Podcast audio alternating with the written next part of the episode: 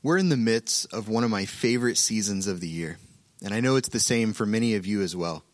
I love that just about everywhere we go, there are visuals that remind us about the season that we're in. For example, Christmas lights are up, Christmas music is playing on the radio, there are office parties, nativity scenes, and family gatherings. These are all reminders that the Christmas season is here. And all of these things can serve as a great reminder for what and who we're celebrating. But if you're anything like me, these things can also be a source of distraction from the real reason for the season. And even though they're beautiful, the lights, the music, and the nativity scenes can all stir nostalgia and emotion without really causing us to celebrate the birth of our Savior. It's possible for us to be in awe of what we see and hear without really focusing on the story behind the nostalgia. Throughout the month of December, we're being intentional as a church family about going back to the story, the real reason for this season. If you're joining us for the first time, we're in week three of a message series called Christmas According to Luke. In the first two chapters of his gospel, Dr. Luke gives us an accurate and detailed account of the events surrounding Jesus' birth. We've been going section by section, verse by verse, learning more about how different people responded to the amazing news of Jesus' birth. These different responses cause us to examine our own lives and our own walk with Christ, while simultaneously helping us prepare our hearts for Christmas. In week one, we read about how Zachariah the priest responded to the good news that even in their old age, he and his wife Elizabeth would have a son. They were instructed to name their son John, which means Jehovah is gracious. John is the one who prepared the way for Jesus. We know him as John the Baptist. Zachariah's response to this news was ultimately one of unbelief. He looked at himself, his circumstances, his old age. He thought of his wife and came to the conclusion that their physical limitations were just too much of a barrier for God to get around. Because of his unbelief, God caused him to be mute. He was unable to speak until their son was born. Zechariah acted based on his circumstances instead of responding in faith. I asked you this question Are you a person who acts based on circumstances, or are you a person who walks by faith? Hebrews 11, verse 1 tells us that faith is being sure of what we hope for and certain of what we do not see.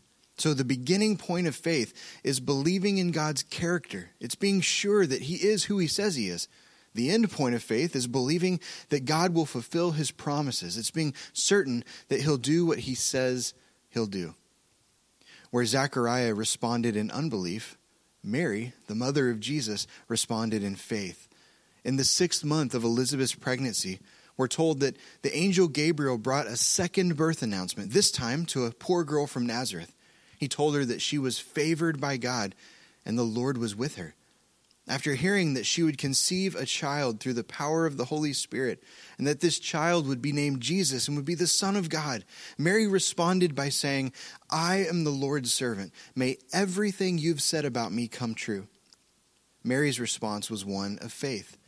She didn't understand the performance, you know, how everything would happen, but she did understand what would happen. Gabriel gave her those details. She was sure that God is who he says he is, and she was certain that he would do what he said he would do. Mary put her faith in a faithful God. The challenge for us is to follow her example in our own walk with Christ. Just how God wanted full submission and surrender in Mary's life, He wants the same thing in your life as well. That's what it means to be a follower of Jesus.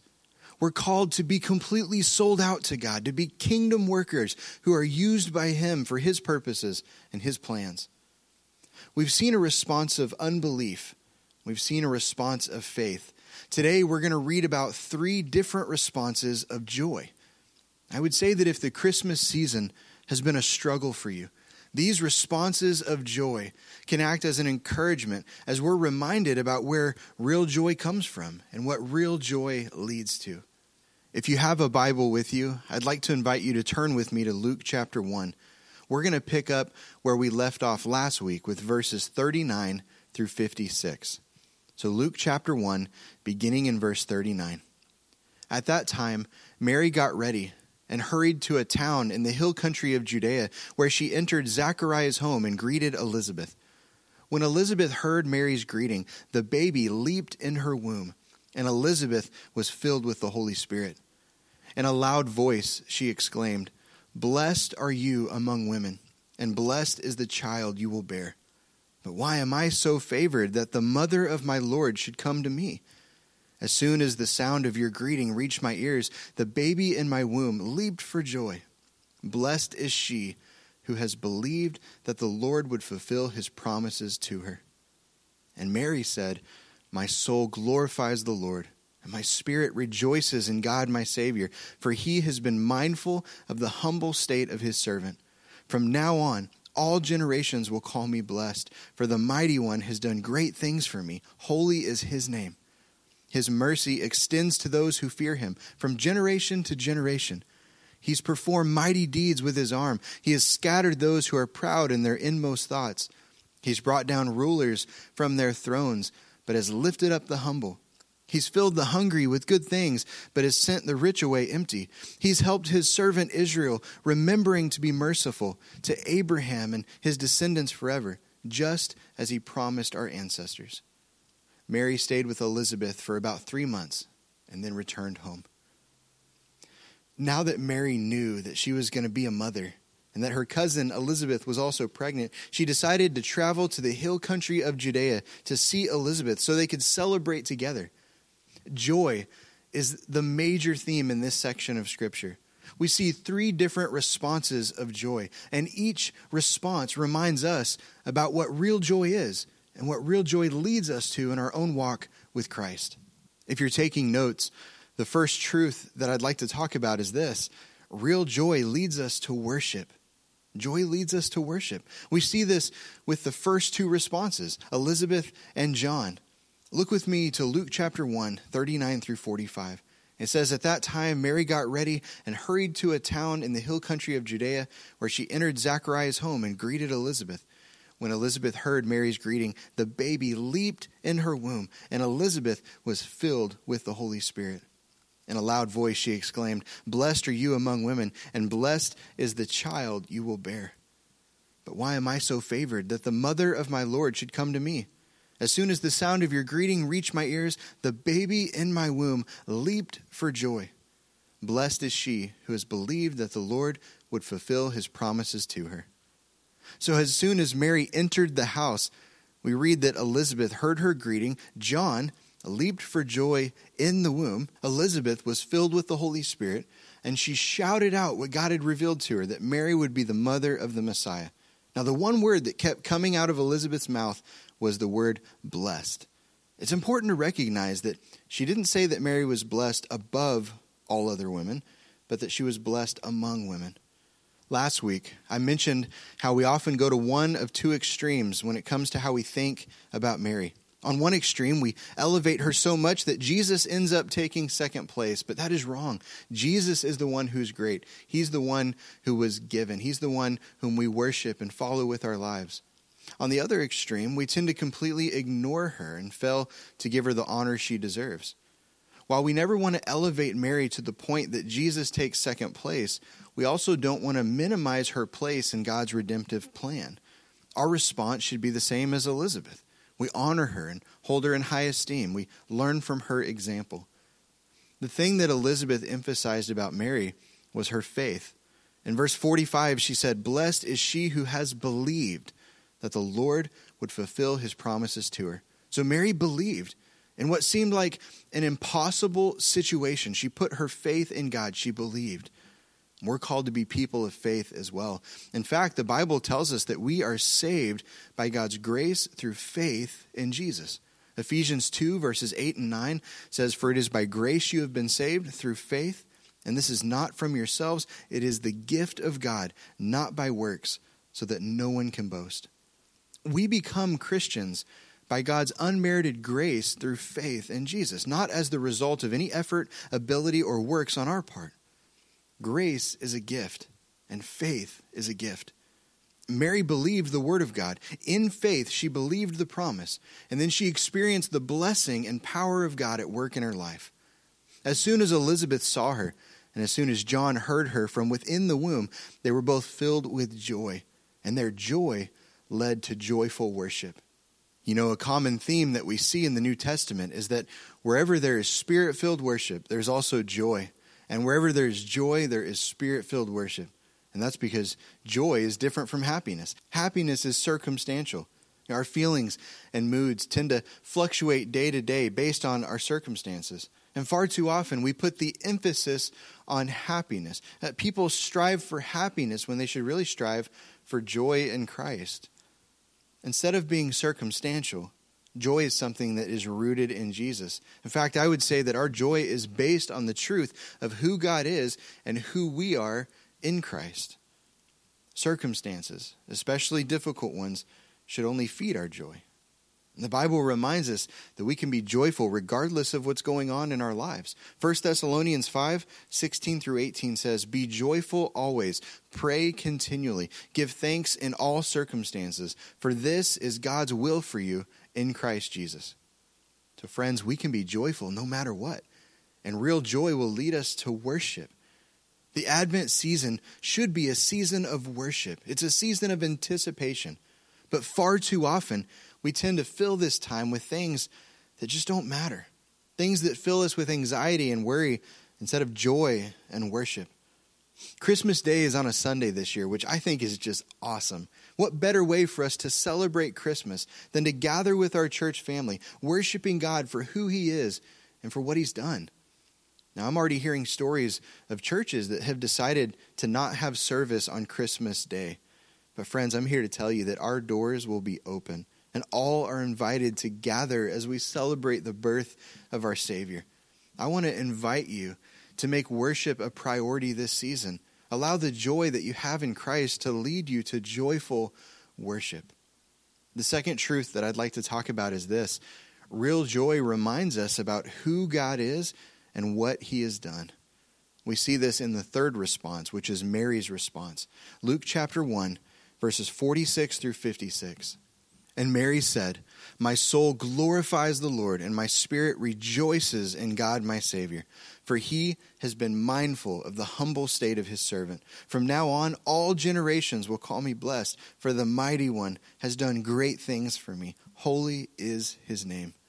His mercy extends to those who fear him from generation to generation. He has performed mighty deeds with his arm. He has scattered those who are proud in their inmost thoughts. He's brought down rulers from their thrones, but has lifted up the humble. He's filled the hungry with good things, but has sent the rich away empty. He's helped his servant Israel, remembering to be merciful to Abraham and his descendants forever, just as he promised our ancestors. Mary stayed with Elizabeth for about three months and then returned home. Now, many of you will recognize uh, this section of Scripture as Mary's song. A fun fact the very first Christmas songs were sung by people responding to the good news of Jesus' birth. And Mary's song is the first song that was sung. Her song teaches us about what God is like and about what He's done for us. And the first word that helps us learn more about what God is like in her song is the word mindful. Now, this is kind of a sub point this week, but if you want to write this down, you can. That God is mindful. We read about this in verses 46 through 48. And Mary said, My soul glorifies the Lord. My spirit rejoices in God, my Savior, for he has been mindful of the humble state of his servant. To be mindful of something or someone is to take notice, to remember, and to take care of them.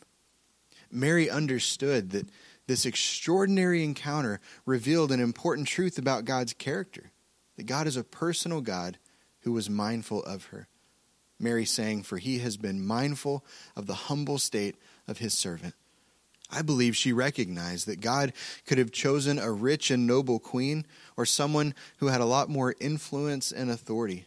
But instead, God chose Mary, a young woman who had no real significance in the town where she lived and no real influence towards anyone outside of her own family. And because God had been mindful of her, because he had taken notice, remembered, and taken care of her, Mary responded by singing, My soul glorifies the Lord, my spirit rejoices in God, my Savior. I love this quote from Alistair Begg in his book, Christmas Playlist. He says, Mary may have been small in the eyes of the world, but she was valuable in the eyes of the one who made the world. Maybe you're thinking, well, of course God was mindful of Mary. I mean, this is Mary that we're talking about, the mother of Jesus. But Mary didn't just sing and respond to God because of what he had done for her. She also sang about what God has done and is doing for his people as a whole. Verses 54 through 55 says, He has helped his servant Israel, remembering to be merciful to Abraham and his descendants forever, just as he promised our ancestors. So, yes, God was mindful of Mary individually, but he's also mindful of his people as a whole. When we read the different accounts of Jesus' birth in the Gospels, it's easy to see that this is how it's been since the time of creation. From when God first created man and woman in his own image to today, as you sit and listen to this podcast, God has been mindful of his people. He's been mindful of you. He thinks about you, he cares for you, and he remembers and keeps his promises to you. From the first time God promised that a son would be given, until Mary was visited by the angel Gabriel. And into her present day, God has always been and always will be mindful of his people. This is an important aspect of God's character and his nature. It's part of who he is. He was mindful of Mary, and he's mindful of us. He's mindful of you. This means that God is personally involved in our lives. Another great quote from Alistair Begg says, The greatness of God is not revealed in his isolation from us. The greatness of God is revealed in his intimacy with us. We serve a personal God, a God who loves each one of us individually. Matthew chapter 1, verses 22 and 23 says, All of this occurred to fulfill the Lord's message through his prophet. Look, the virgin will conceive a child. She will give birth to a son, and they will call him Emmanuel, which means God is with us the God of the Bible is mindful of you. And that, friend, gives you value. Regardless of what others think or say about you, regardless of how others treat you, the truth is, God is mindful of you. This is the God we celebrate and worship at Christmas. This is the God we celebrate and worship every other day throughout the year. He's the God who knows you, cares for you, and loves you. God is mindful of you. The second word in Mary's song that helps us learn more about what God is like is the word mighty. God is mighty. We see this in verses 48 through 49. It says, From now on, all generations will call me blessed, for the mighty one has done great things for me. Holy is his name. Mary's song first reminds us that God is mindful, so he takes notice, he remembers and takes care of us. His provision is perfect. This is important to know if we're going to understand this next word. Mary responded to this extraordinary news and encounter by singing about how God is mighty. And the rest of her song gives us a word picture for how God is mighty. Verses 50 through 55 says, His mercy extends to those who fear him from generation to generation. He's performed mighty deeds with his hands. He's scattered those who are proud in their inmost thoughts. He's brought down rulers from their thrones, but has lifted up the humble. He's filled the hungry with good things and has sent the rich away empty. He's helped his servant Israel, remembering to be merciful to Abraham and his descendants forever, just as he promised our ancestors.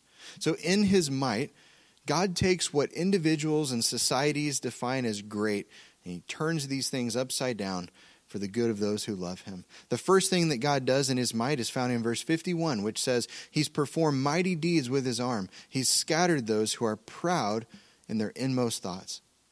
So it's easy to look at our own individual achievements and accomplishments in life and then direct the credit and praise back to ourselves. But Mary's song reminds us that our achievements in life are not solely based on our own abilities and hard work. Instead, they're based on the might, the goodness, and the provision of God. If we think that it's our own abilities and hard work that gets us to where we want to go, God has a way of bringing us down from the pedestal so that the praise and the glory goes to Him. The second thing that God does in His might is found in verse 52, which says, He's brought down rulers from their thrones, but has lifted up the humble. Any history book will confirm what Mary is singing about here. Throughout history, the proudest societies eventually fall to nothing, but the ones who have God on the throne of their hearts, they thrive. You know, biblical humility is thinking of ourselves less. It's thinking of others more and allowing God to occupy the place in our hearts that He alone is meant to occupy. If we start going down a road that's prideful, God has a way of humbling us for our good. The third thing that God does in his might is found in verse 53, which says, He's filled the hungry with good things, but has sent the rich away empty. Our culture tells us that it's the rich who are full and the poor who are empty. It's clear in God's word that wealth, in and of itself, is not a bad thing, but far too often we pursue wealth and our own plans and happiness instead of pursuing God and his plans. I've known plenty of wealthy people who were also empty. And that's because material wealth can never truly satisfy, it can never fill us up. Mary knew this, and that's why she's saying about how God is the only one who can truly fill and satisfy our lives. In this passage, we read about three different responses of joy. Each of these responses teach us more about what real joy is and what real joy leads us to. Real joy should lead us to worship. I want to encourage you to make worship a priority this season. We know that worship isn't just for Sunday mornings, but make it a priority to gather with your church family as we celebrate the birth of our Savior together. Real joy also reminds us about who God is and what He's done. Through Mary's song, we're reminded about how God was mindful of her and how He's mindful of us. He thinks about you, He cares for you, and He remembers and keeps His promises to you. And God is also mighty. He has a way of reminding us that our achievements in life aren't really ours. He's the one who gives us the ability to work. He's our provider, and the glory belongs to Him. If we start going down a prideful path, He has a way of humbling us for our good. He reminds us that He's the only one who can truly fill and satisfy our lives. So, my prayer for you today is this. Upon hearing the good news of Jesus' birth, my prayer is that you would respond with joy. Joy because God has made a way for you to know Him and to live for Him. And allow that joy to lead to joyful worship. Be reminded about who God is and what He's done for you.